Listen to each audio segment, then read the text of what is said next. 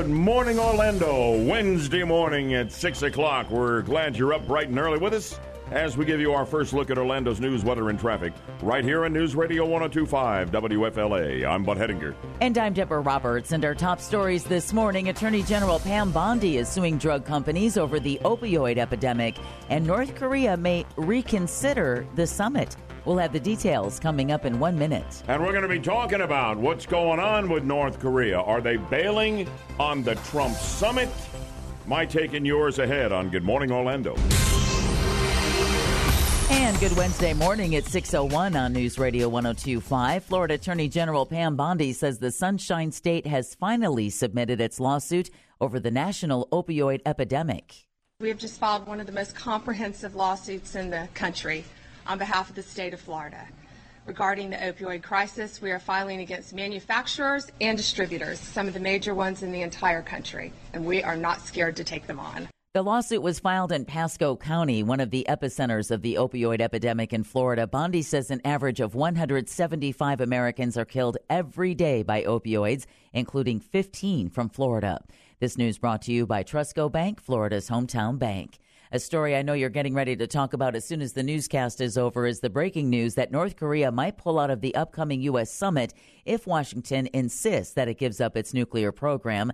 The country's foreign affairs vice minister warned on state media that Trump would remain a, quote, failed president, end quote, if he follows in the footsteps of his predecessors. U S. State Department spokeswoman Heather Nauert said the U S hasn't heard from North Korea and assumes the Kim-Trump summit is still set for Singapore on June twelfth. Can't say I'm surprised given North Korea's history, but this did come out of nowhere yeah. when so many positive signs seemed to be lining up one after another that this would be a go. And it may still be. We'll be talking about it in detail in a moment, Deb. The criminal case against Trump's former campaign manager will move forward. A federal judge yesterday refused to dismiss charges brought against Paul Manafort by special counsel Robert Mueller. Manafort claimed that Mueller had exceeded his prosecutorial pro- uh, powers by charging him with money laundering and failing to register as a foreign agent. U S. District Court Judge Amy Berman Jackson, however, rejected that argument and said Mueller's case against Manafort falls within his authority. Here in Florida, an African-American man who claims he was singled out for ridicule by employees of a Miami-area restaurant because of his skin color and his Make America Great Again cap says he'll be telling his story on national T V. twenty-two-year-old Eugenio Joseph tells the Miami Herald that he's scheduled to appear on Fox and Friends on the Fox News Channel this morning. Joseph says the incident occurred on Mother's Day as he dined at the Cheesecake Factory at the Dadeland Mall with several people, including his girlfriend and her mother. The Cheesecake Factory says the company has suspended the employees involved pending an investigation and issued an apology to Joseph, who said he had not received it as of yesterday afternoon. Dozens of employees from the restaurant reportedly came around him and started shouting at him because he had the red Trump hat on. I mean, an intimidating situation here. Outrageous. So more coming up on Fox, and we'll monitor that this morning. In local news, a Florida Amber Alert remains in effect for an unidentified girl who was last seen being pulled into a vehicle in Titusville. She's described as black, aged twelve to fifteen, with multicolored braids in her hair and wearing a green shirt with a gold logo and khaki pants. The F D L E says an unknown dark-skinned person was seen pulling her into a dark or charcoal-colored S U V near the sixteen hundred block of Barna Avenue. Anyone with information as to the girl's whereabouts is asked to contact the F D L E or the Titusville Police Department, or simply call nine one one. And finally, a lot of people would love to go see Hamilton. Well, former President George H W. Bush had Hamilton come to him. The cast of the touring production of the Tony Award-winning musical stopped by Bush's Houston office Tuesday for a special performance just for him. Bush was delighted and tweeted about the experience, quote, "History never sounded so powerful," end quote. The ninety-three-year-old is still recovering after being hospitalized recently for an infection. W F L A News Time at six oh five, and you can watch as a hero dog named Stormy jumps in a pool to rescue another dog. Oh, I've seen this video. You have to look at this, gang. It is amazing. If you think that dogs really don't care for one another the way people on a good day care for one another, you're wrong. Absolutely. In fact, the owners, when they got home, noticed that both dogs were wet, wondered how they got wet, reviewed the security cam footage from outside in their patio, and watch Stormy rescue their other dog. And like you said, Bud, it is an amazing video. It's so human. It is. It is the most remarkable thing. Where do we go to see that? ten twenty-five W F L A dot com. Thank you, Bud, man. The first hour of Good Morning Orlando starts now. News, weather, and traffic for the best audience in talk radio. This is Good Morning Orlando on News Radio one oh two point five.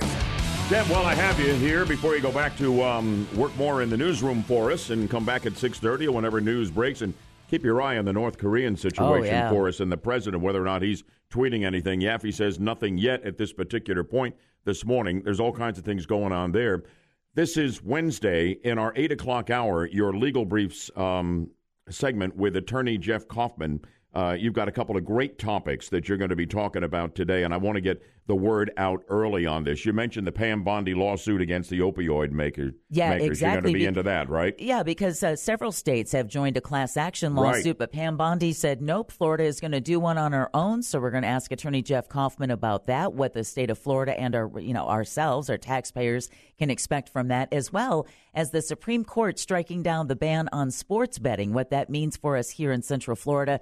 But most importantly, if you have a pressing legal question and you would love some free legal advice, it's your opportunity at eight forty this morning to text us your question to two three six eight zero. Standard message and data rates do apply, but we've had some great questions from listeners, and of course, they will trump all other topics that we may come up with. Oh, very nice. You like that? Deb Meister, Snuck that thank in. you. We'll look for that at eight forty. We'll look for you all along the way throughout the morning. My co-host, Deborah Roberts, here in Good Morning Orlando as we join you from the Front Gate Realty Studio. Visit Laura Has The Buyers dot com. Executive producing, as only he can, Yaffe in the control room, and Stephanie will be taking your calls at four oh seven, nine one six, five four zero zero. You can text us at two three six eight zero, and again, standard message and data rates apply there. Right now, before we get into this North Korean situation and all the breaking news there with more to come, I'm sure, stay tuned right now for your chance to win your share of eight hundred eighty thousand dollars in cold cash as we continue with our Make Your Wallet Great Again texting contest. How's it work? Just listen now for the new keyword of the hour. We'll have a different one every hour. Then text that word to two hundred two hundred. You could be our next one thousand dollars winner. That's coming up immediately, followed by an update on Orlando's news, weather, and traffic. I'll bring you that in two minutes on News Radio one oh two point five W F L A. Again, as I said um, to Deb, the North Koreans threatening to pull out of the Trump summit in uh, June, June twelfth, down in Singapore in Southeast Asia, I guess doesn't really take us by surprise given their history. They've done this kind of thing several times over the last generation or two. Um, but things looked like they were kind of moving along in a positive direction. And now all of a sudden, what's going on in North Korea? I don't claim to have the answers. And anyone who does claim to know, I think you need to regard with a wary eye, because the hermit kingdom over there keeps the lid on real tight, and it's real hard to get information with any accuracy to it. However, here's the deal, the latest that we know. North Korea's um, first vice foreign minister has issued statements through North Korea's state-run Communist Central News Agency, okay? And basically, here is what they are saying about the summit. We will appropriately respond to the Trump administration if it approaches the North Korea-U S summit meeting with a truthful intent to improve relations. But we are no longer interested in a negotiation that will be all about driving us into a corner and making a one-sided demand for us to give up our nuclear program, as this would force us to reconsider whether we would accept the North Korea-U S summit meeting. Now, you remember over the Sunday talk shows, you had the new National Security Advisor, John Bolton, and then you had the new Secretary of State, who personally set this summit meeting in motion when he visited personally with the North Korean dictator Kim Jong-il. Remember that? All the way back over Easter at the beginning of April? He was on the Sunday shows, and of course these get broadcast internationally and watched by the likes of the North Korean hierarchy. And they both essentially said that the condition was of a successful summit. The U S demand, the basic demand, was for a complete, verifiable, and irreversible dismantlement of the North Korean nuclear program. Now, I don't think that should have come as any surprise to the North Koreans. Trump's been talking about that for a long time. And it seemed like they were kind of in a mode to maybe go in that direction. They have said that they are dismantling a key nuclear site now. The satellite photographs seem to verify that fact. Kim Jong-un had been talking about inviting the world press to come and watch it happen. There was some talk about the regular annual South Korean American military exercises that take place in the sea off of the Korean Peninsula. And, and, and Kim Jong-un said, no, I understand that. It's a regular thing. That's not a deal breaker. And now all of a sudden, all of a sudden, they're saying, well, if we got to give up the nuke program, we're not interested in the summit. Our officials on the Sunday programs, Pompeo and Bolton, were saying we are prepared to help set North Korea on a strong economic track toward reviving its moribund economy, you know, and putting it on a footing economically with South Korea. There are statements coming out of North Korea's hierarchy now saying, we don't base our economy on that kind of thing. That's not important to us. It's not what we want. I think I know what's going on here. I think what is happening, well, let me tell you in just a second, okay? And if you want to weigh in and you tell me what you think is happening with North Korea, whether or not you think this is just a bargaining position, whether or not they will in fact pull out and there will be no summit, or whether you think there will be a summit and will it be a success or not, I'd like to ask your opinion. You know what? I'm broadcasting, and it's a great privilege, to the smartest audience in talk radio. You must have an opinion, and it can be heard right here in the fifty thousand watt front porch. Call me, four oh seven, nine one six, five four zero zero. Hit the text line at two three six eight zero, knowing standard message and data rates apply there. I don't know, but I suspect something has happened in North Korea, and I will give you my theory in a moment, but I'd love to hear yours. It's early, but join the conversation. Suddenly, North Korea is saying, no, if we have to give up our nuclear program, the nuclearization, no, we're not interested in a summit. If that's the um, if that's the position of the United States and and the demand, I'll tell you what I think is going on, that all of a sudden this just suddenly bubbled to the surface when it looked like, you know, Kim understood what Trump wanted in that regard, and the summit was on. But let, let's get some input from you. Joe, you're on the line from the coast. Good morning. Welcome aboard from Titusville. Hi, Bud. Uh, we've seen this story before. It, it, it's not going to be that easy to get it. it he's just got to continue playing hardball. His chances of success are as good as any other president. Let me ask you this. Will there be a summit on the twelfth of June, and will it be fruitful or not? I think it's more of a feeling out. He's going to see what he can get from us because he really hasn't asked for anything yet. So you knew he was going to ask for something. You know, uh, right now it's the uh, it's the war games that are going on in South Korea. Remember, we all talked about, well, he hadn't really asked for anything. So. Well, but you know what? He seemed to have no problem with that a couple of weeks ago. The word was, yeah, I'm fine. You do that all the time. It's not a deal breaker. We'll have to see, Joe. On the text line, folks are weighing in here. What are they saying, Yaffe? Yeah, one person says that they feel like the North Koreans are trying to treat the United States like a puppet. But, an, but another person says that uh, Kim is positioning. He's going all in because it's the only thing he has to bargain with.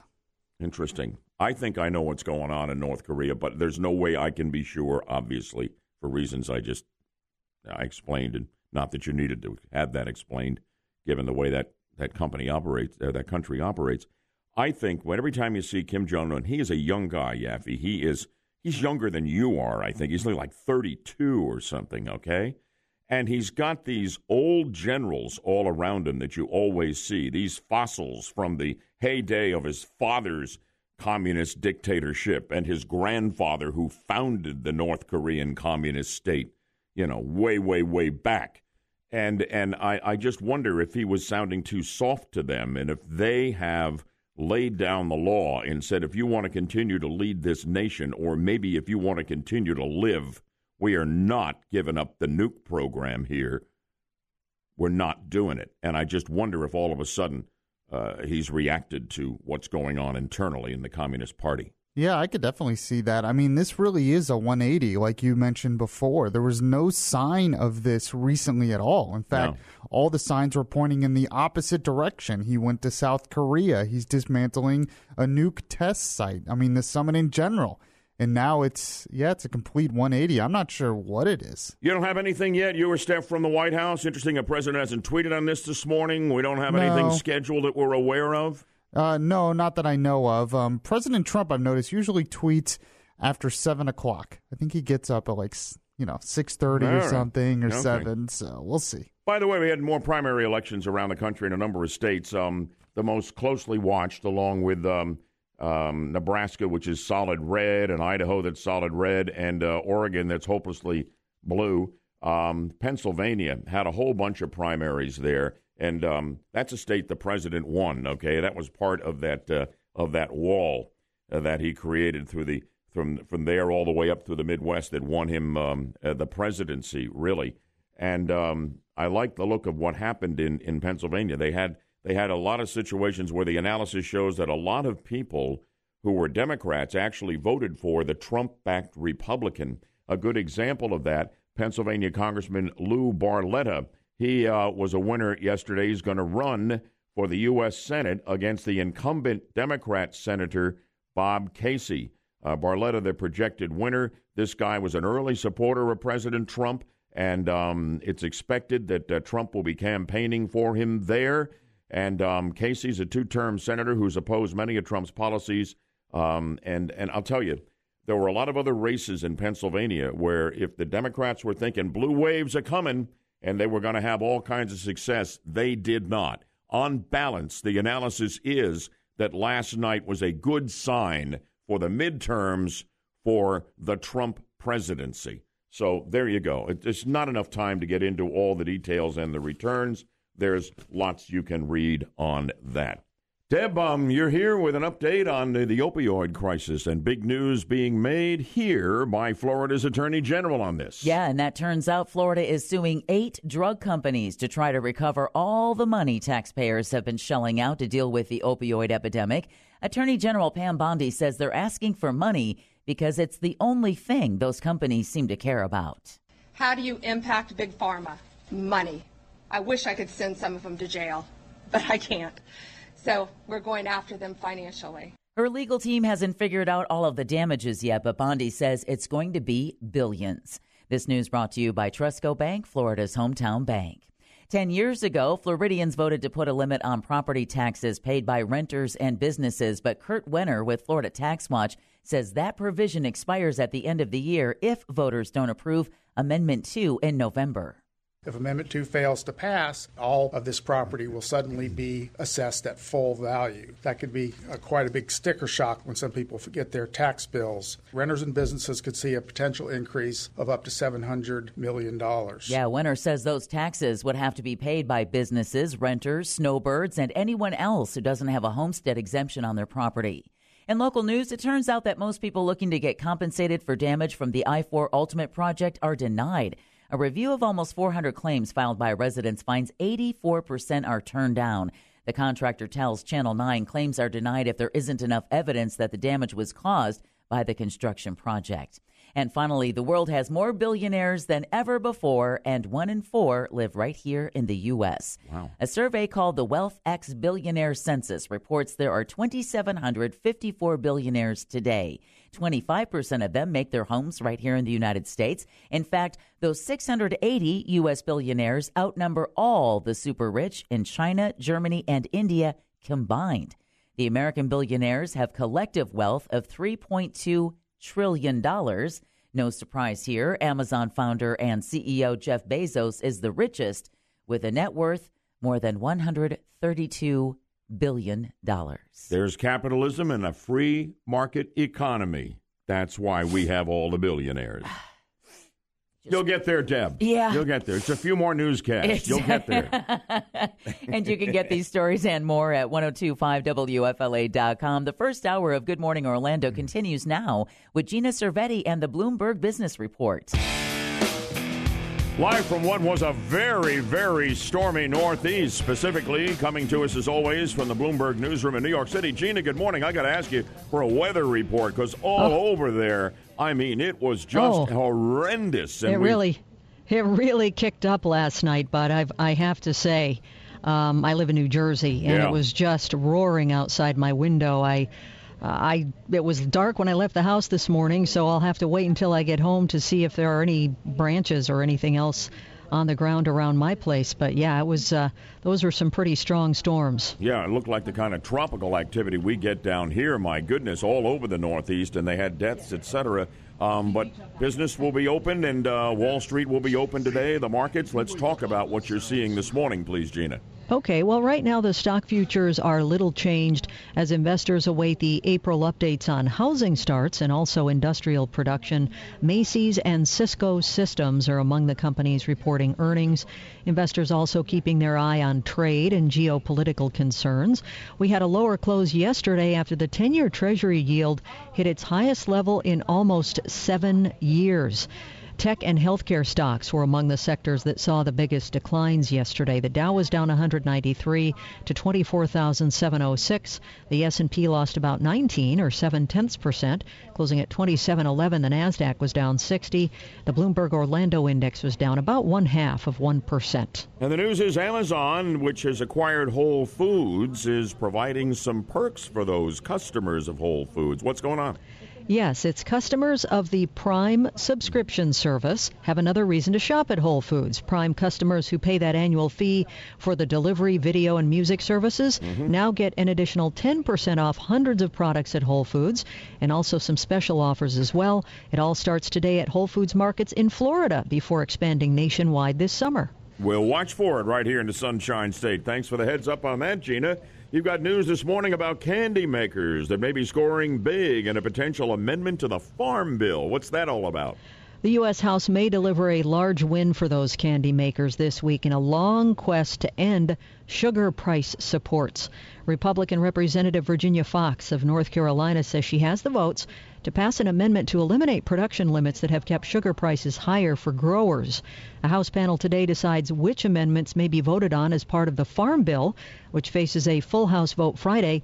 Republican Representative Ted Yoho of Florida is leading the fight against Fox's amendment, saying he favors ending all farm subsidies, but only if trading partners do the same. I like Ted Yoho. He's uh, within the sound of our voice here on W F L A and a real rock-solid conservative. Before you go, Gina, can't remember the last time cornflakes found their way into the Bloomberg Business Report, but here they are. Let's talk about it. Well, cornflakes are made by a big company called Kellogg, and they will no longer be available in Venezuela. Kellogg is halting all of its operations in Venezuela immediately, blaming the country's economic and social deterioration. The food giant is just the latest to partially or completely close up shop in the troubled and chaotic country, following others such as Kimberly-Clark and Colgate-Palmolive. Yeah, I tell you what, their um, their economy has completely collapsed in that South American country, Venezuela. So many signs of that all the time. Gina, thank you very much. Appreciate it, and I hope it's a, a quieter day uh, in your neck of the woods in Me the too. Northeast. I'll bet you do, and you have a lot of company. We'll catch you tomorrow morning, same time, Gina. Thank you. Thank you. You bet. All right, dead ahead here, Gina Haspel, absolutely the right pick to run the C I A, okay? Looks like she's got some Democrats on her side. She's going to get the votes. The Intel Committee in the Senate votes today, setting it up for a full Senate vote probably next week. Um, I think she'll be great. I hate what she's had to do. It's kind of a form of political groveling, as I see it, in order to get the votes for confirmation. And um, I'll tell you what I'm talking about in that regard here in a moment. And, of course, I'm also going to update Orlando's news, weather, and traffic for you in just two minutes. So stay with us on News Radio one oh two point five W F L A. In so many ways, you can't do better than career C I A employee Gina Haspel when it comes to a pick to run the Central Intelligence Agency in the wake of the departure of um, Mike Pompeo, who, of course, is Trump's new Secretary of State, and very impressive, I might say. Um... Gina Haspel was grilled in the Senate Intelligence Committee, And the big hang-up about her, everybody said thirty-three years of experience doing every important job in the agency and just absolutely exemplary performance for thirty-three years. Everybody said she's just great, you can't beat Gina Haspel. And she comported herself very, very well. But the big hang-up was, you know, for everybody gets on their high horse and says, well, we can't be engaged in torture, you know, enhanced interrogation, Um, waterboarding or other things like this. It's not uh, consistent with American values. Some would say it doesn't work. Gina Haspel ran a program to shake down radical Islamic terrorists post nine eleven to get information out of them after the attacks that slaughtered nearly three thousand people to find out what al-Qaeda was planning next, what Osama bin Laden was up to. Are we going to be attacked again in another mass attack? Is a city going to be nuked? Tell us what you know. And these radical Islamic terrorists are so ideologically locked in and so full of hatred toward us and everything we stand for, they're very hard to break. They had to waterboard Khalid Sheikh Mohammed, who was the mastermind of the nine eleven attacks, well over one hundred times, and they, he's down at Club Gitmo now. But but they got information from him. But people weren't going to vote for Gina Haspel because we can't do that. That was a terrible mistake. That's not who we are, not what we stand for. I'm sorry. I like Gina Haspel a lot, but we need we need to have as an option torture. There, I said it. Waterboarding and more. The president agrees with me on that.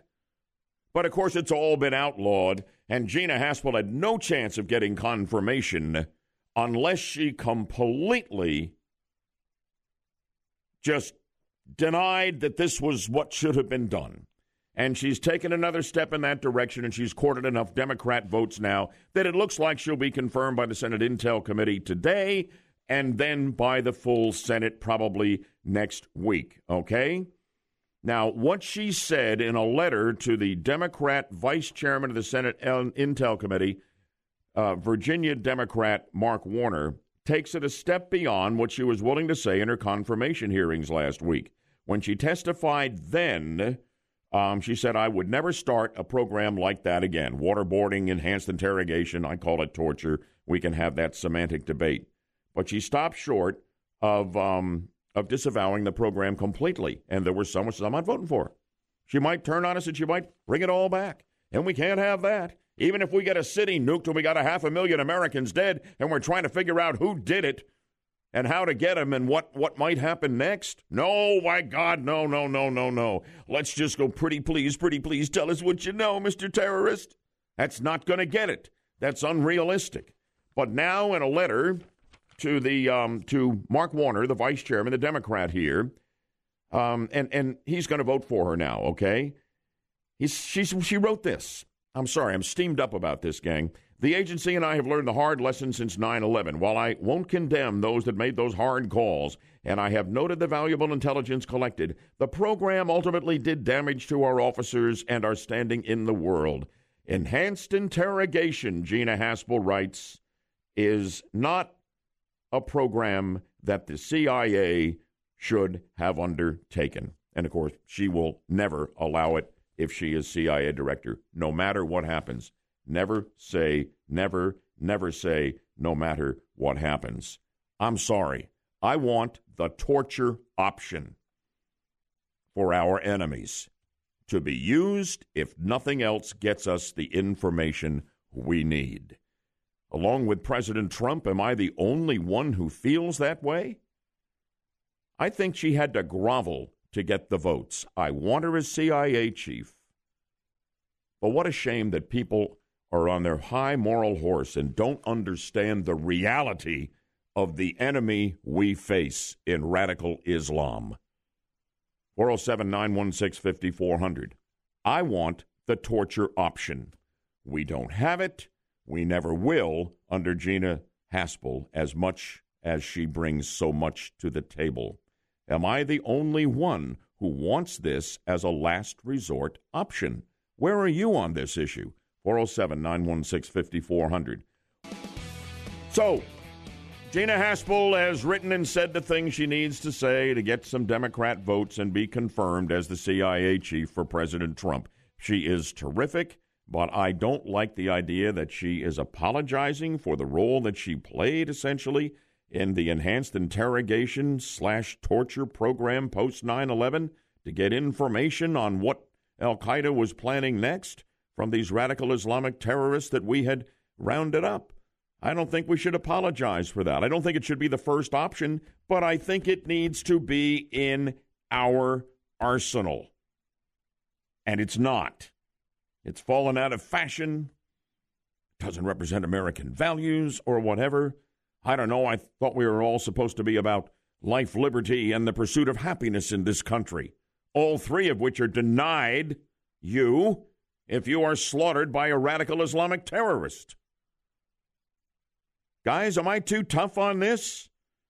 Let's go in the control room. Yaffe, Steph, I mean, the president's with me on this. Dick Cheney's with me. Anybody else? Oh, I'm with you too, bud. Absolutely. I mean, these terrorists are horrible people. I mean, the stuff that they're doing, I mean, you know, beheadings. Like, are you kidding me?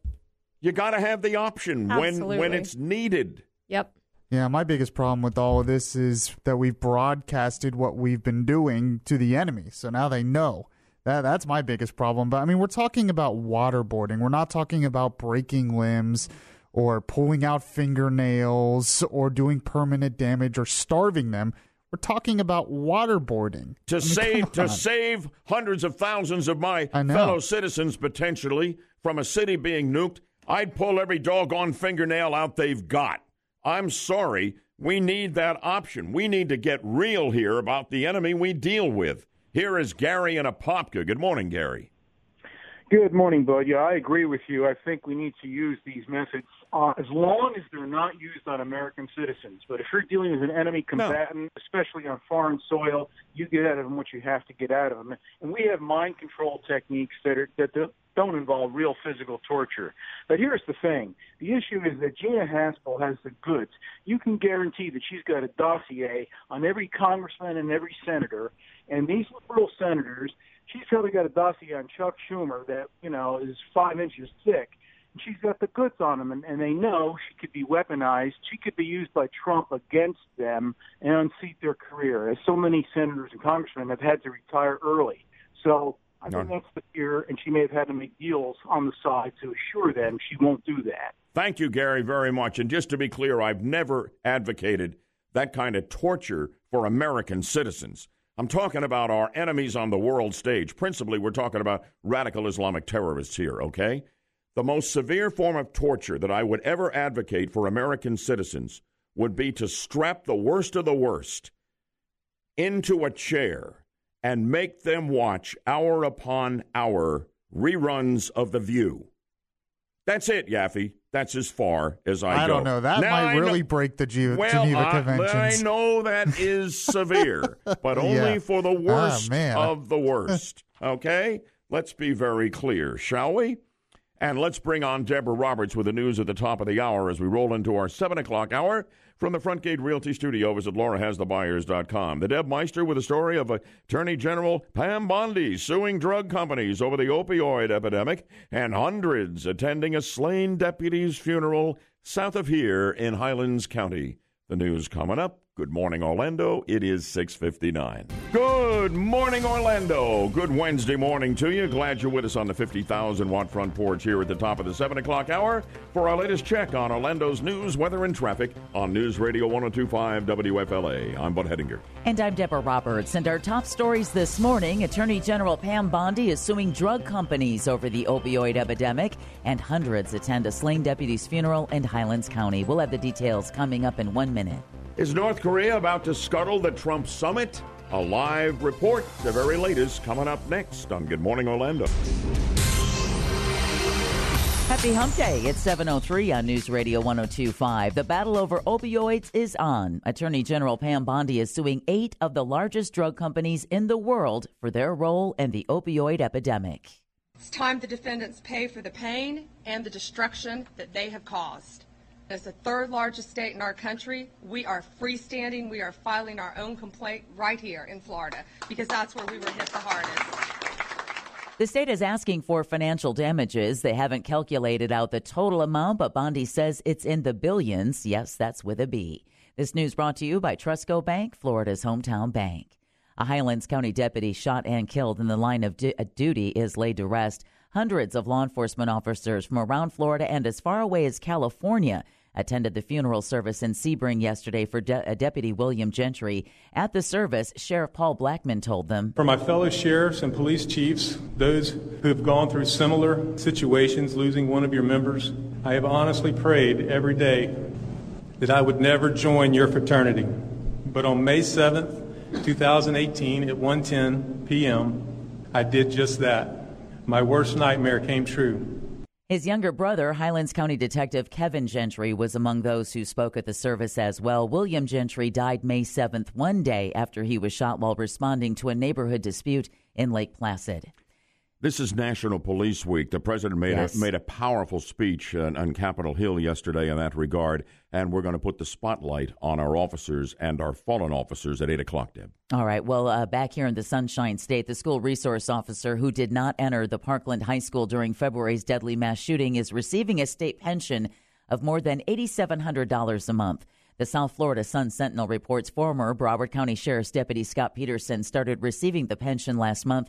Peterson was suspended and then resigned and retired after surveillance video showed the fifty-five-year-old waiting outside Stoneman Douglas High School but not going inside to confront confessed gunman Nicholas Cruz. Florida law enforcement officials are investigating how officers responded to that shooting. The coward cop, as he's called down there, one hundred thousand dollars a year for the rest of his life.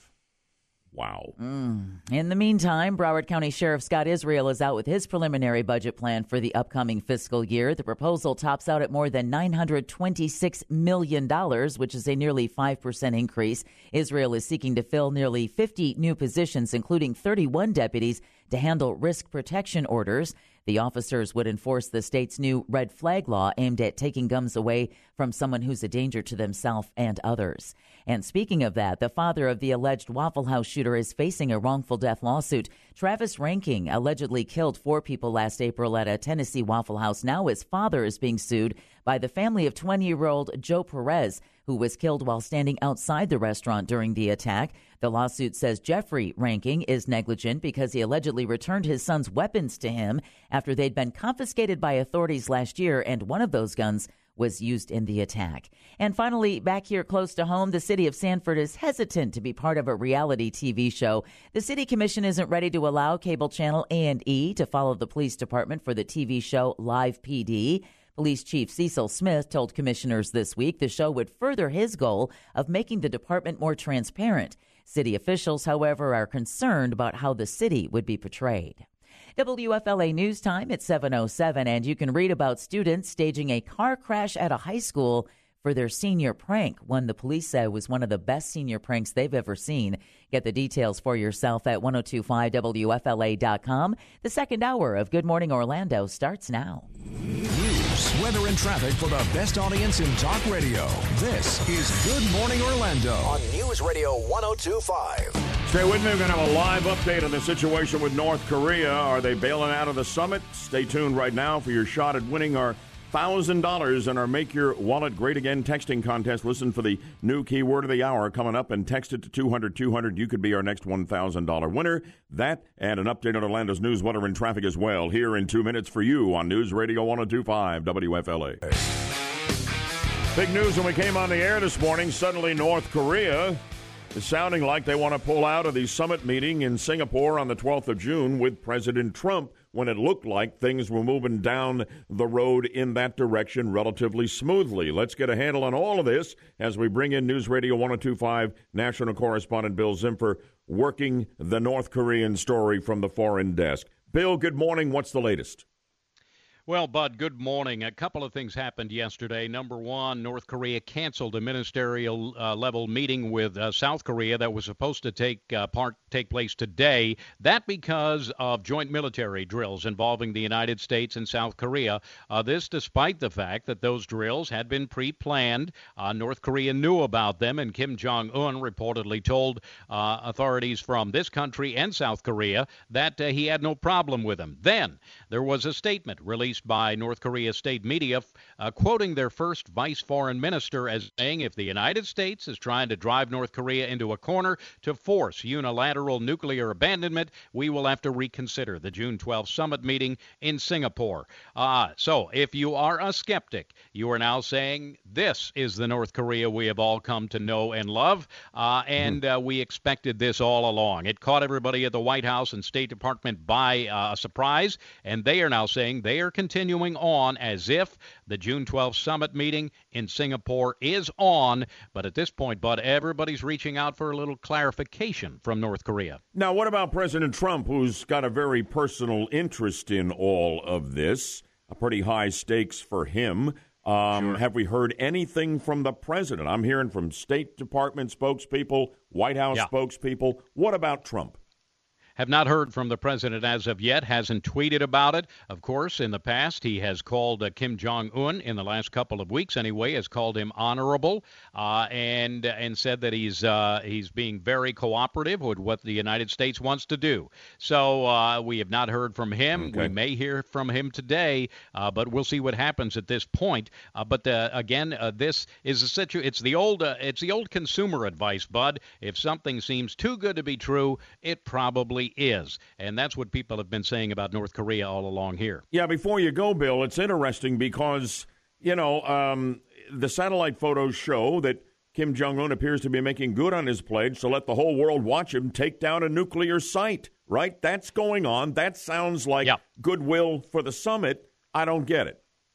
It sounds like goodwill for the summit, but how much does it actually mean? That nuclear site was uh, reportedly damaged during the last nuclear test uh, last fall, maybe damaged beyond repair. So shutting that whole thing down may be a moot point anyway, uh, but it is a, a move in the right direction. I'll tell you what, one other thing, Bud. Yeah. Something that may have really inflamed this situation is comments from National Security Advisor John Bolton, who said that North Korea could follow the Libya mode of verifiable denuclearization. That is the the worst nightmare for North Korea, because they point to Libya saying, look at what happened there. They got rid of their nuclear program, and Muammar Gaddafi is dead. Exactly. Yep. And that was on the Sunday shows with Bolton and Pompeo uh, saying it, you know, th- this was it. We had to have that yep. condition of uh, complete, verifiable denuclearization. We'll follow it closely. Thank you for getting us up to date. Nobody better. We appreciate it. Working the foreign desk for us this morning on the big story on North Korea. News Radio one oh two point five National Correspondent Bill Zimfer. Have a great day, Bill. Thank you.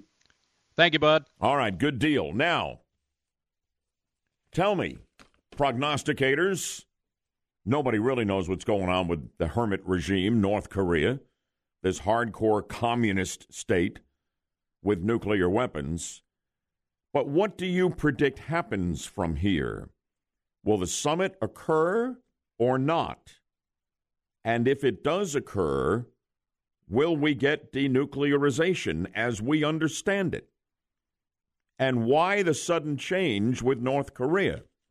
four oh seven, nine one six, five four zero zero, your opportunity to be heard. That's what the fifty thousand watt front porch is all about. I've got some ideas on what may be going on that precipitated this change, and I'd like to know what you think. four oh seven, nine one six, five four zero zero, text line two three six eight zero, standard message and data rates up. You know, Yaffe, it occurs to me that while I freely admit I have no idea what's going on inside the hermit regime of North Korea, uh, I don't have any more of a sense as to how Trump will play this threat to bail out of the summit. Is it going to be... Is he going to go back to Little Rocket Man and fire and fury like the world has never known if you don't do what we need you to do at the summit meeting and denuclearize? Or is he going to is he going to schmooze him? I, I really don't know how that will go, and we're on Trump watch this morning. Yeah. Nothing out of the White House yet. It's funny you bring that up because I really have no idea either. Uh, Trump's can be unpredictable with this kind of thing, but I think that's a benefit well, with the, this kind of thing. Well, the unpredictability and the fear he put in him with the fire and right. fury like the world has never known, little rocket man, is absolutely, in my view, what got a sea change with North Korea and is on the way to a summit and hopefully denuclearization. I think something's going on inside North Korea here.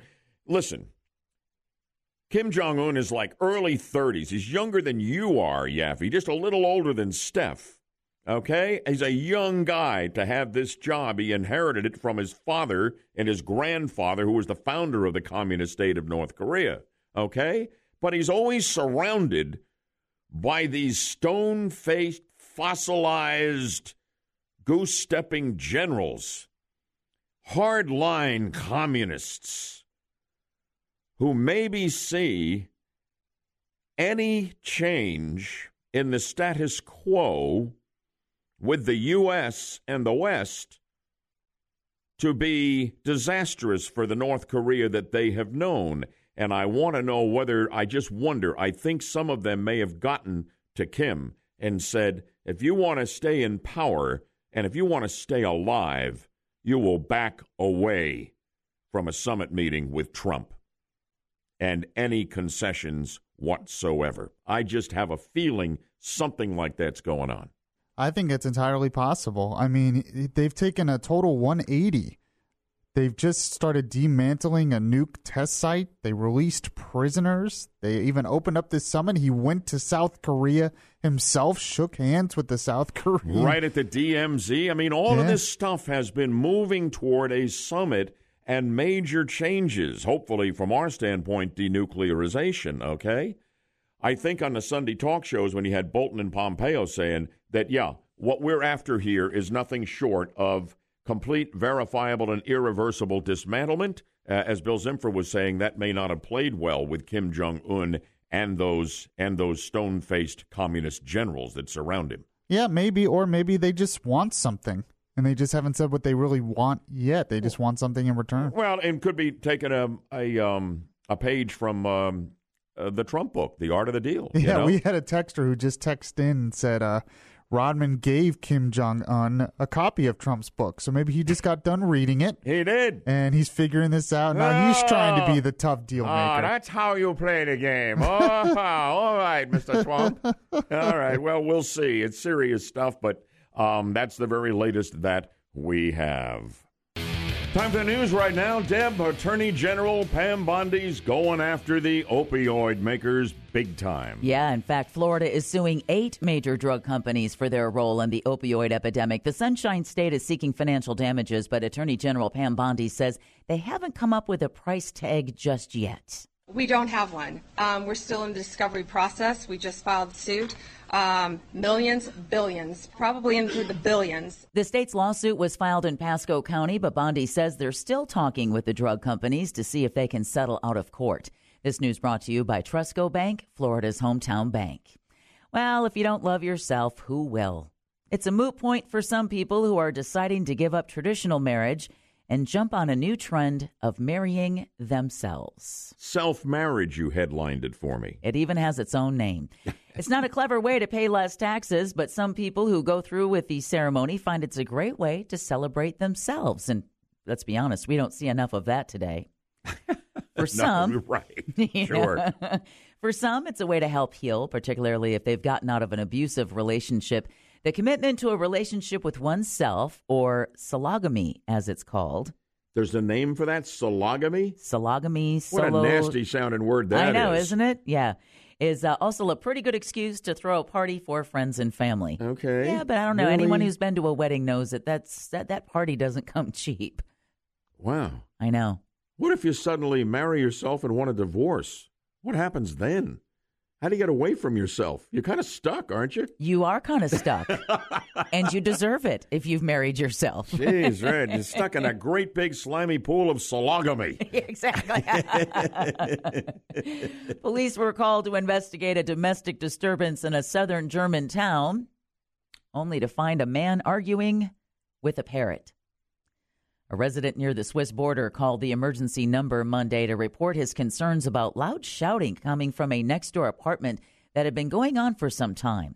Police said Tuesday that officers sent to the scene found there was a loud argument going on, but it was between a twenty-two-year-old man and a parrot. The man told them he'd been annoyed with the bird, which belonged to his girlfriend. The parrot responded to being shouted at with loud noises of its own. Police say it couldn't speak, but could bark like a dog. They, they, they, they can be pretty annoying. They can. They certainly can. Since no one was hurt, though, the officers just simply left. You know, you're you're you're you're sending me back a long time. Back when I was in college, one of the fraternities, and it wasn't mine, but I had a lot of friends there.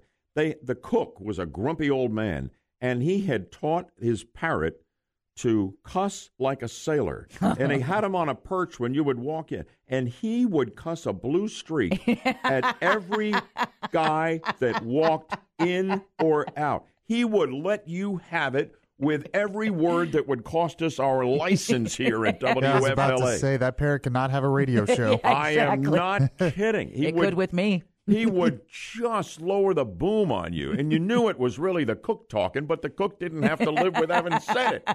And you're not going to kill the parrot. No. Well, you did want to wring its neck, you know. I'll never forget it. Hadn't thought about that in years. Thanks for the memory, I think. You're welcome.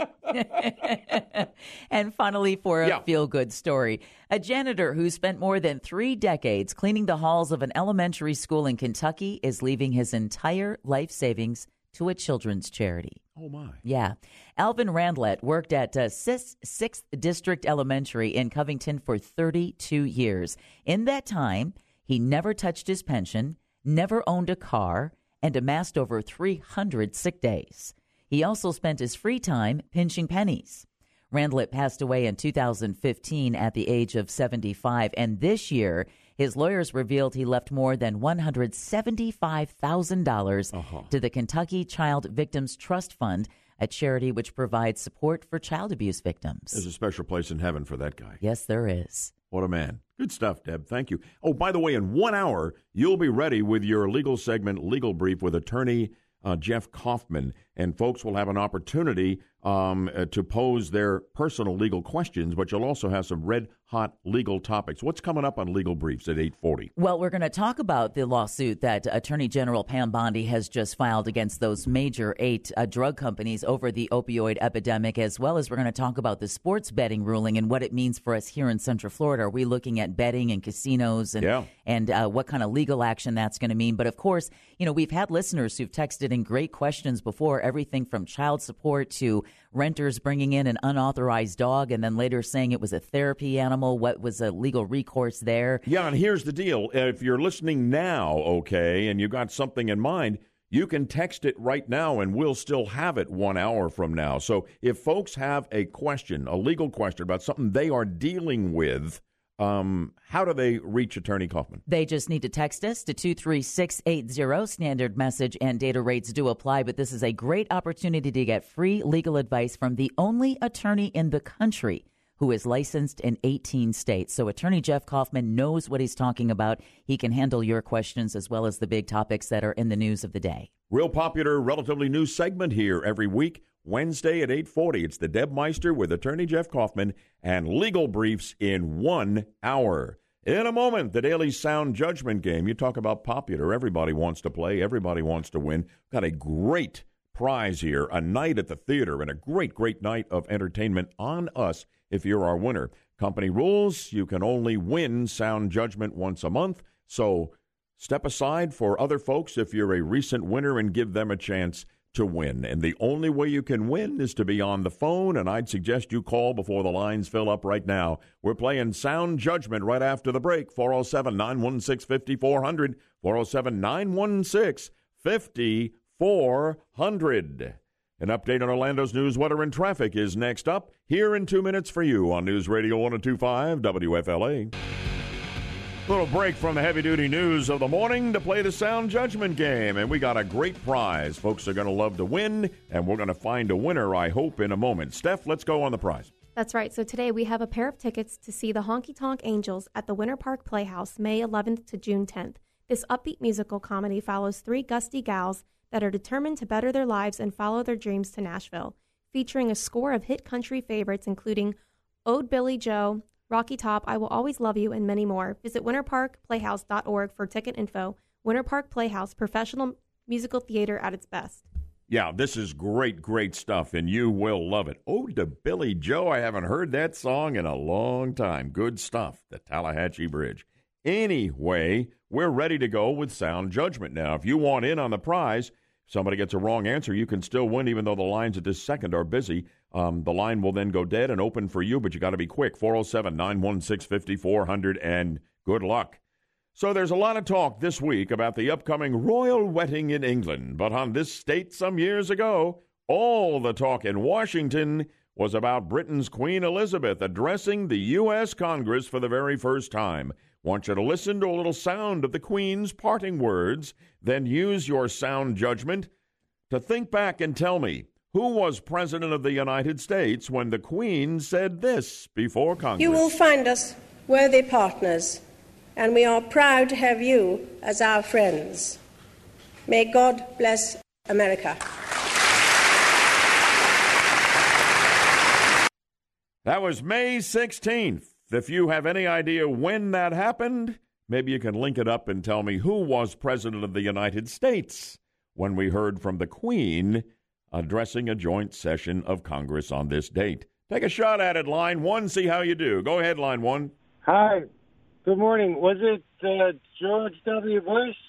No, it was not George W. Bush, but thank you for trying. four oh seven, nine one six, five four zero zero. Keep in mind now, she's been queen since the early fifties, so we're talking about a lot of presidents here, but it's not all that long ago. Line two, who was the president then? Uh, Clinton. Did I just hear Lincoln? Clinton. He oh, said. I thought he said Lincoln. No, Clinton. Ah, okay. No, it wasn't Clinton, but it could have been. Line three, who was the president then? Ronald Reagan? No, it wasn't, but you're pretty close. four oh seven, nine one six, five four zero zero. Line four, going for the prize on sound judgment. Go ahead, line four. George W. Bush? No, I've had two George W. Bushes. Nope, still not him. Line one, you're up next. Who is it? Eisenhower. No, but it could have been. Line two, you're next. Go ahead. Harry Truman. No. No, too far back. four oh seven, nine one six, five four zero. You're running out of presidents here, gang. Who was President of the United States when you heard those remarks from Queen Elizabeth before the United States Congress? You've been all over it. You've been close. You've surrounded it. Back to line one. Go ahead, line one. Carter? No, but it could have been. four oh seven, nine one six, five four zero zero. Line two, go ahead. What was the question? I missed it. Okay, you heard from Queen Elizabeth addressing the United States Congress. Who was President of the United States when she did that? Reagan. Nope, another Reagan. Another wrong answer. Yaffe, I can't believe this. Come on, you can get this. I've had two George W. Bushes, a couple of Reagans, an Eisenhower, a Carter, a Clinton, but they're all wrong. Go ahead, and line three, you're next. Is it George H W. Bush? Oh, yeah. nineteen ninety-one. Year of the Gulf War. The Queen was over here, and you are going to the Winter Park Playhouse. A night on the theater on us. I hope you're excited about winning the game that almost had no winner. Congratulations to you. Good going. Thank you. Yeah, hey, listen, what's your first name? I'll write you a note. Juan. Juan? Okay, Juan. Yep. Good deal. And where are you calling in from today? Deltona. All righty. Good deal. You are our winner. You and Steph can talk it over off air and make the arrangements for the prize, okay, my friend?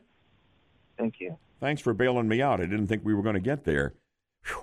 But by golly, we did. Yaffe, is that close to a record for the number of wrong guesses before uh, we got a winner? I don't know. Yeah, pretty close. It's right in there. We were running out of presidents. Right. Okay.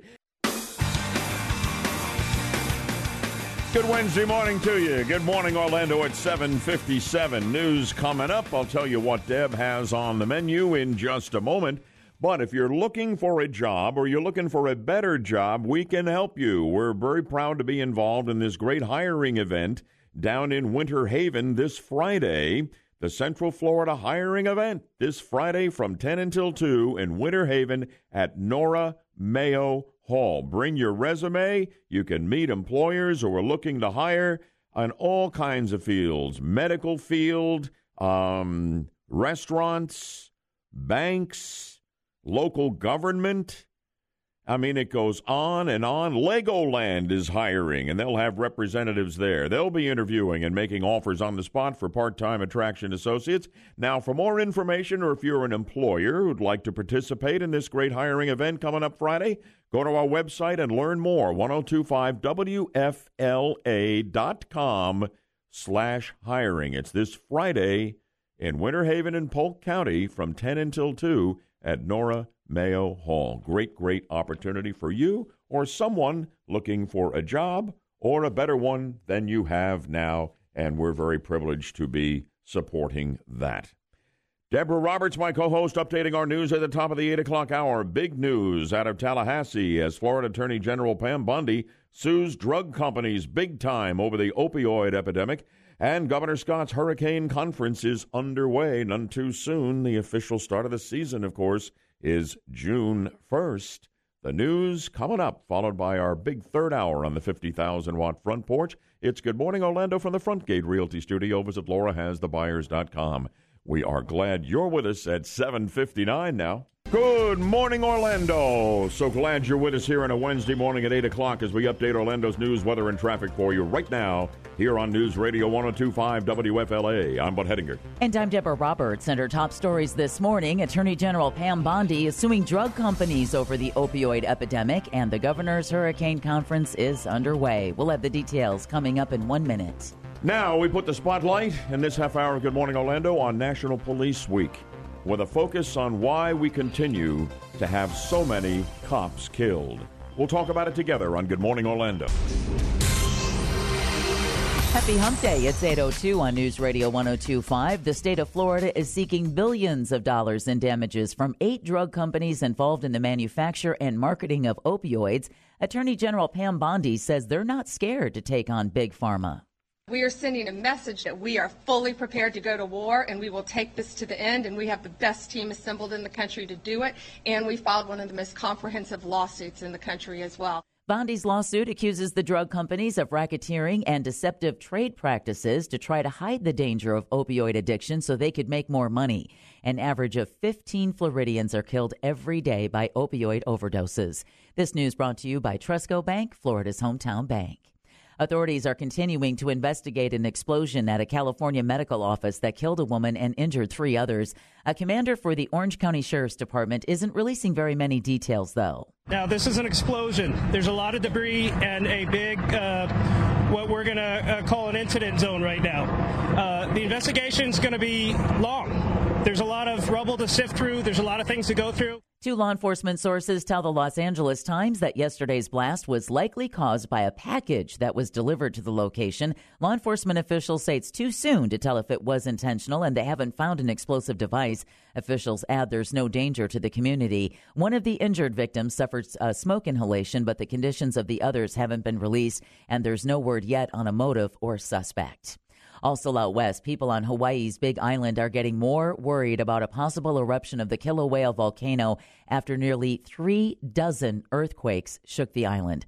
Scientists say the possibility of a huge explosion could be greater after, get this, thirty-four quakes and tremors rocked the Big Island in a twenty-four hour period. And I'm told this is beginning to affect the economy, even though that's in a very small area in the grand scheme of the Big Island and the island chain. People are getting afraid to go to Hawaii, yes. I'm hearing. Yeah, they're yeah. canceling trips. And if there is that huge eruption, look for air travel around the world to be affected. Yeah, because you get the volcanic ash up there can jam the jet engines, and it's very dangerous. It is. And even if you're not flying to Hawaii, of right. course, the ash is carried around the world in yeah. the atmosphere. Mm-hmm. Yeah, and we've it- seen that with some of the big volcanic eruptions over in the Pacific Rim, you know, where they get them so often. Exactly. And yeah. scientists say an eruption could blast huge boulders the size of a car and ash in a twelve mile radius around Kilauea. Mm. Lava flows have destroyed more than two dozen homes and dozens of other buildings since cracks in the earth began opening two weeks ago. Back here in the Sunshine State, readiness is everyone's job is the slogan of the thirty-second Annual Governor's Hurricane Conference underway this week in West Palm Beach. More than one thousand emergency managers are discussing topics ranging from debris removal to getting quicker financial response from the federal government. Kevin Guthrie, Pasco County's Deputy County Administrator for Public Safety, expects a lot of discussion on better preparing the public for a hurricane, and he has a really interesting take on our hurricane kits. About seventy to eighty percent of Americans live paycheck to paycheck. And we talk to folks about getting a preparedness kit and, you know, getting prepared, go out and buy all these items. I think we need to refocus that. We need to look at how can we tell people and show people how to build a preparedness kit on things that they already have in their house. Yeah, forecasters are predicting there will be as many as eighteen named storms this season, with at least seven becoming hurricanes. Bud had mentioned it before the uh, news. The Atlantic hurricane season officially begins in a little uh, little less than two weeks on June first. It's a daunting forecast, but of course, as we all know, the key is not how many you've got, but where they go. It only takes one storm to yeah. make it a really bad hurricane well, season. Well, we learned that with Irma last year. Yeah, we did. Matthew the year before that, and mm-hmm. back in two thousand four, we had two weeks of back-to-back hurricanes. Three of them. Yes. Charlie, Francis, Jean, never forget it. No. And we were right here to... to report it, and we will be again if the worst happens. Absolutely. And finally, authorities here in Florida are blaming an exploding vape pen for a man's death. A vape pen? Vape pen. Okay. The vaping that you see people doing? Yeah. Well, he died almost two weeks ago at his home in Saint Petersburg after the pen exploded and started a fire, but a recent autopsy found that shrapnel from the pen and not the fire is what killed him. FEMA, which keeps statistics on e-cigarette incidents, says this is the country's first e-cigarette death. My goodness. Shrapnel from an exploding vape pen. Yeah. Amazing. First I mean, word I've heard of that. Thanks, Deb. You're welcome. W F L A News Time, it's eight oh seven, and you can watch a hero dog as he jumps in a pool to rescue another dog. Great Way stuff. to go, Stormy. Yeah, it's a great video. You and I were talking about it. Check it out. Get a little bit of good news. You can see it at ten twenty-five W F L A dot com. The third hour of Good Morning Orlando starts now. From News Radio ten twenty-five, this is Good Morning Orlando. And good morning from the Front Gate Realty Studio. Visit Laura Has The Buyers dot com. Yaffe's in the control room, and uh, Steph is taking calls, and we're going to be focusing on the continuation of National Police Week and a very stirring speech, a passionate speech by President Trump speaking at uh, a memorial ceremony at the U S Capitol for police killed in the line of duty. I have been looking at the list here in Florida. It is long, it is sad, and um, we've just laid to rest an officer in uh, Highlands County, south of here, who was shot to death and, uh, and just shot in the head for no reason. And I, I'm going to pose a question to which I cannot claim to have the answer, and I know it is complex. But, you know, these are these are the people who dedicate their lives to protecting our lives, and they're losing their lives at a continuing and alarming rate. Why do we have so many cops being killed? four oh seven, nine one six, five four zero zero. I've been doing a lot of thinking about this. I don't claim that my thoughts are profound, but I will share them with you, and I'd like you to share yours as well. I mean, how do we stop this? That's what the president was was was, was talking about yesterday. I, I it, it just it's it's awful what's going on here, and and on National Police Week, we're going to put a spotlight on it. Um, stay tuned right now for your shot at winning your share of eight hundred eighty thousand dollars in cash. It's our ongoing Make Your Wallet Great Again texting contest. Right now, coming up in just a sec, after a word from Deb, we're going to have the new key word of the hour. Then you text that word to two hundred two hundred. It could be our next one thousand dollars winner. Had one recently in Volusia County. Good luck to you. And, of course, as always, an update coming your way in two minutes on Orlando's news, weather, and traffic here on News Radio ten twenty-five W F L A. National Police Week, a number of functions and ceremonies and observations going on here and around the country. Um, President Trump made an impassioned speech at a ceremony at a, at a at a memorial for fallen police officers in America at the United States Capitol yesterday. Let's start with the President of the United States. If we want to bring down violent crime, then we must stand up for our police. We must confront and condemn dangerous anti-police prejudice. Can you believe this prejudice with respect to our police. We're not going to let bad things happen to our police.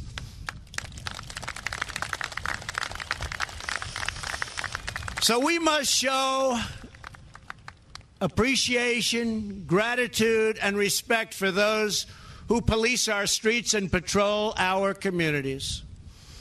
In two thousand sixteen, an officer was assaulted in America on an average of every ten minutes. Can you believe that? It's outrageous and it's unacceptable. We must end the attacks on our police, and we must end them right now. We believe criminals who kill our police should get the death penalty. Bring it forth. President Trump yesterday at the nation's capital. Powerful, passionate. But the killing of our cops just continues, and it is endless. I was looking at Florida's long history here. eight hundred fifteen officers um, killed in the line of duty, um, four hundred nineteen of them by gunfire, more than one hundred uh, car crashes. Uh, here in um, Orange County over the years, twenty fallen officers. The Orlando Police Department, we've lost fifteen. And uh, lesser numbers in, in counties and cities throughout the Sunshine State and across the nation. Uh, recently, of course, in the news here, uh, just on the seventh of May and, and just laid to rest this week down in Highlands County, Deputy Sheriff William Gentry shot in the head, killed for no apparent reason by an older white guy um, up in Gilchrist County, west of um, of Ocala and Gainesville, rather. Um We lost two officers in that Chinese restaurant. Another, it isn't all, you know, it isn't all, it isn't all anti-cop, Black Lives Matter types, okay? There's a lot of that going on. But this cuts across racial lines. Here again is another older white guy with some kind of axe to grind we may never know. Executed these two cops in this Chinese restaurant. And we lost Sergeant Noel Ramirez and Deputy Sheriff Taylor Lindsay. And on and on it goes. I mean... Is, is there is there any way to isolate the reasons why we continue to see this unending line of our officers, our police officers, who are invested in professionally saving our lives, losing their own in this country? I have some thoughts on that, and I'd like to know whether or not they uh, jibe with yours or not. Let me hear from you. four oh seven, nine one six, five four zero zero, text line two three six eight zero, standard message and data rates apply there. I mean, it's just in this country an unending drip, drip, drip of the blood of law enforcement officers killed in the line of duty. It's a complex subject. There are lots of facets to it. I've been thinking a lot about this. It's National Police Week. The president's speech was passionate yesterday. I mean, increasingly, I think some of the factors are this.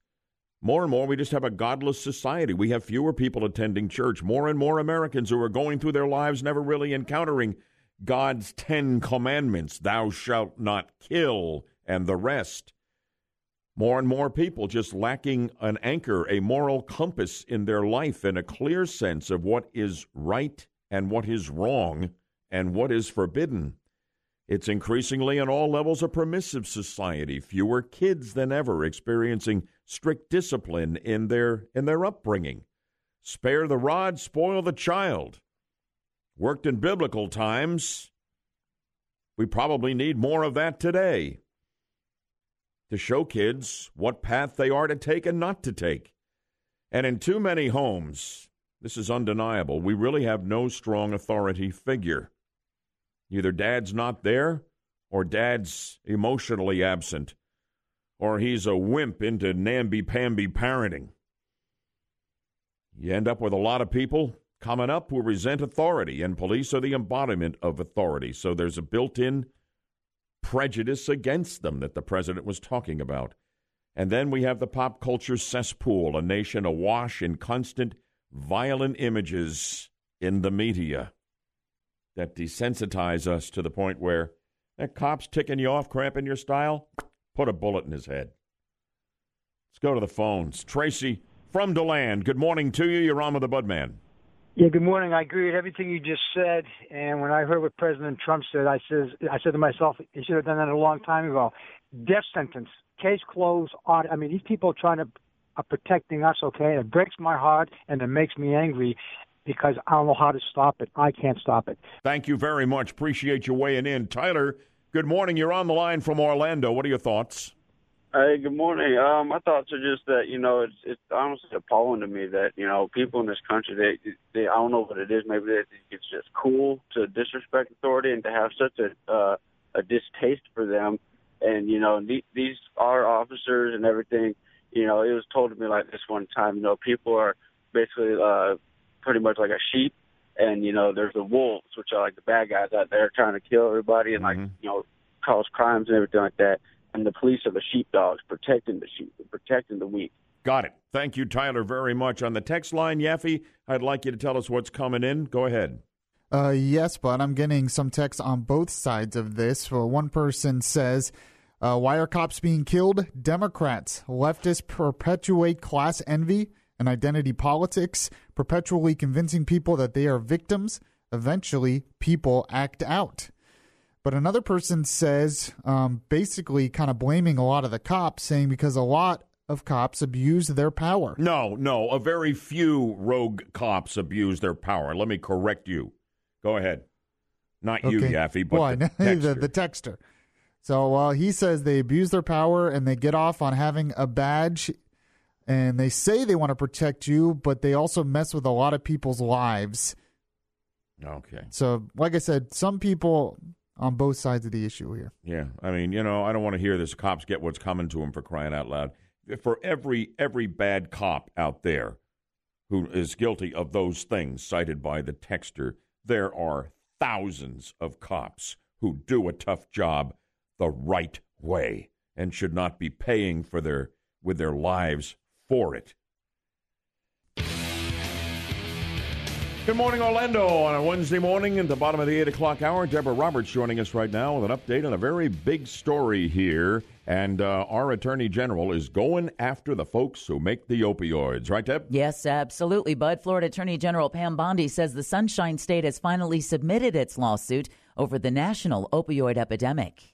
We have just filed one of the most comprehensive lawsuits in the country on behalf of the state of Florida.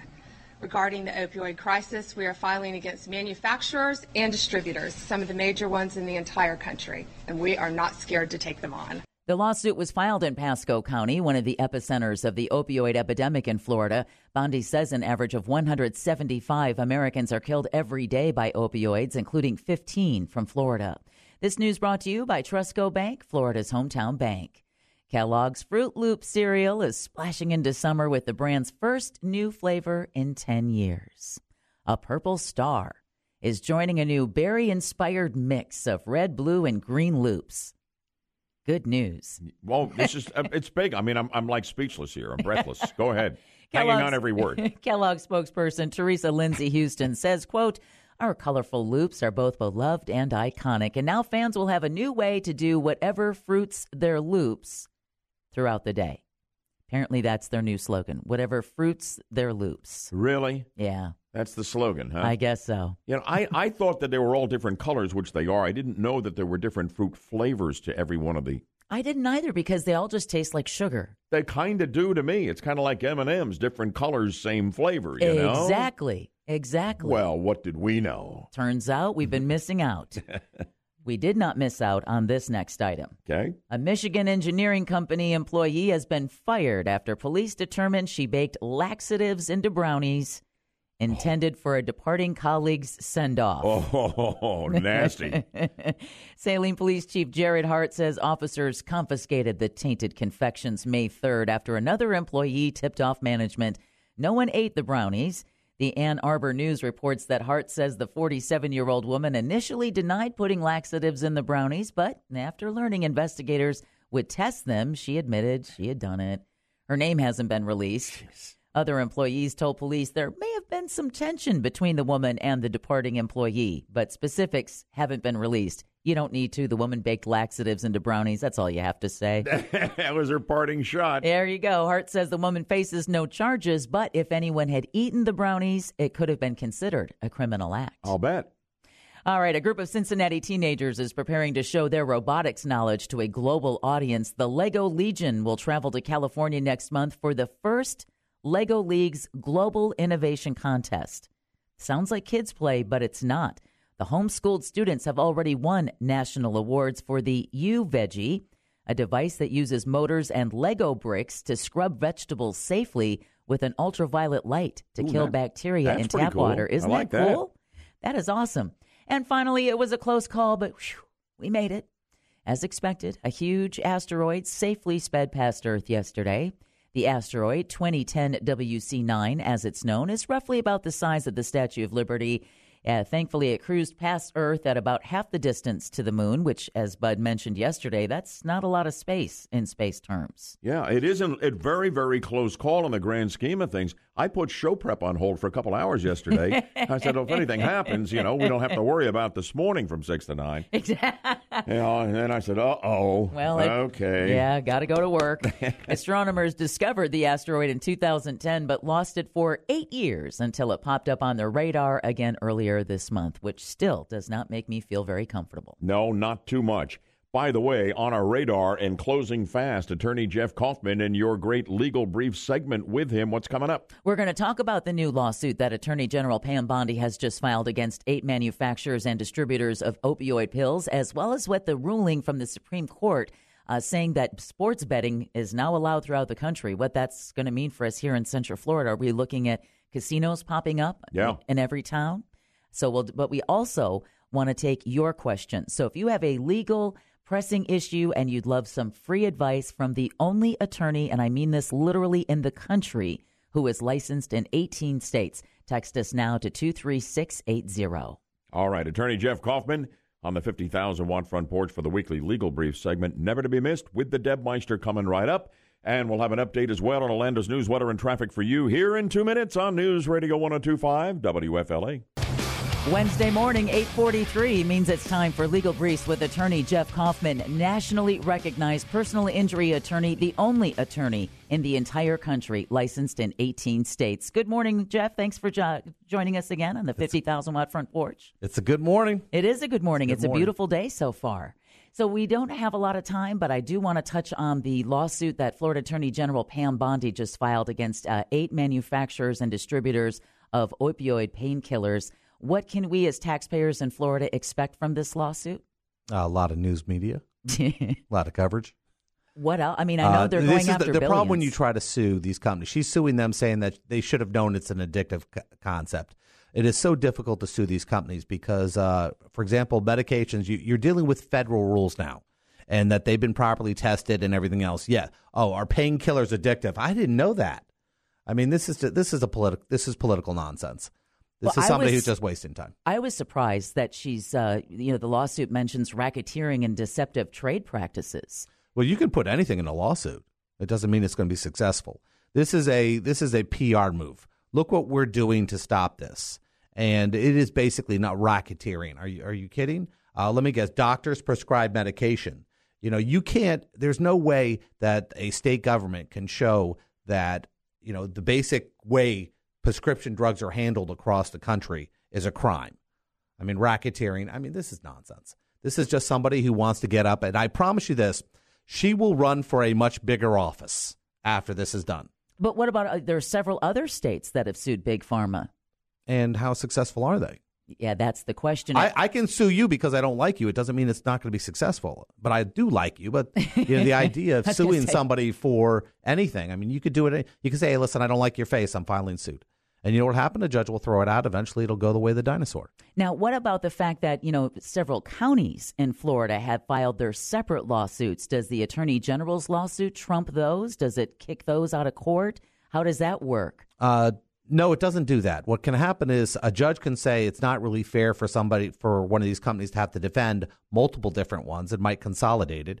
Uh, what's going to happen is these cases are going to move to federal court. There is no way that these uh, pharmaceutical companies are going to allow them to be taken in, in kitty court. They're going to get it in front of a federal judge who's been appointed by, you know, whichever party put him there or her there. And uh, they're going to beat this out in federal court. This isn't like smoking. You know, these are these are prescription drugs. They they weren't deceptive. They weren't anything else. Oh, uh, the commercials show you might be happy if you take it. Yes, you can always get addicted when you're on painkillers. I mean, that's just common sense. Now, what about the Supreme Court ruling that uh, says sports betting is now legal uh, you know, across the country? What can we expect? Does that mean casinos are going to be popping up all over uh, Central Florida specifically? No, that's not about that. What it's what it's saying is this. And in, in the early nineties, they passed this weird law that said Vegas and a couple of the other states are the only ones allowed to deal with sports betting. Yeah. This is what you're taking. You're dealing with state laws and state rights. And when the federal government says only this state can take advantage of this, that's what they said that can't happen. So what's going to happen now is they either going to, Congress is going to have to pass a bill that will allow all the states to be treated equally, or they're going to let it go. And every state is going to have the right to vote on how they want to handle sports betting, whether it's going to be in uh, racetracks, whether it's going to be in high-line arenas, whether it's going to be at casinos. Uh, but it's going to be every state is going to get to make that decision now. But I would be seriously surprised if con- the U S Congress does not figure out how to make money off this. Yes. Because they're getting paid from the N C A A, the N F L, and all these different organizations to keep. What you don't know is this bill also gave the N F L a lot of moolah. Oh, yeah. I mean, Mark Cuban yeah. uh, had, you know, N B A had said that it tripled the value of his team. Oh, yeah. Tripled when the Supreme Court came out with that decision. Now, if I told you that ninety-seven percent of all money spent on sports betting is illegal, it would you'd be unbelievably surprised. You're talking billions and oh, billions yeah. of dollars that are done overseas, that are done through illegal Uh, let's just say organized crime venues. Right. And now it's going to be kind of like marijuana, you know, where the state's going to be able to tax it and the federal government can tax it if they want to. And this is definitely a smart thing to do. And the reason why Congress is against it is because they can't figure out how to get paid. You know, these people were paid a lot of money by by some serious lobbyists to push this law the first time through. Right. And now these lobbyists are going, wait a minute, you owe us, you know, you got to make sure that we're protected. And Vegas... Vegas is going to take a monster hit if this actually flows through, because people are not going to be going to Vegas for the N C A A tournament. They're going to go to Tampa. They're going to hang out in Tampa right. and get the same thrill. And you're going to have these great sports rooms that they have in Vegas, but you're going to have them in Tampa and Miami. Well, Fort Lauderdale, where the Seminole uh, Hard Rock is. I mean, it's going to be amazing. Now, we've got a legal question from a listener. Can a private college reject an applicant for claiming vaccination exemption due to religious, moral, or ethical reasons? Oof. It's a tough call. You're de- you're you're dealing with the pro-vaccines. Could they do when you when you have when you're going into something and you're going to say, well, this is this is against my freedom of religion. Your reason has to be so big, because they have the class you're in determines what kind of protection you're due. And in this one, when you're dealing with religion, it's strict scrutiny, which means that your reason has to be unbelievable. And the idea that you might possibly get the whole camp and give the whole campus smallpox or something like that. Yeah, that's a good reason. So I, I think I think the school definitely has a good uh, leg to stand on, but they're going to have to fight it. All right. And then lastly, you were telling us before we went into this, um, before we went into the legal brief segment, that you have a really cool offering for listeners and for anyone who goes to your website. What can they find there? Yeah, what we decided to do is because of my own personal tragedy that I dealt with when my father passed. Uh, we are now Uh, providing free wills, power of attorneys, and living wills to people, because this is a responsibility every listener should. This is a big deal.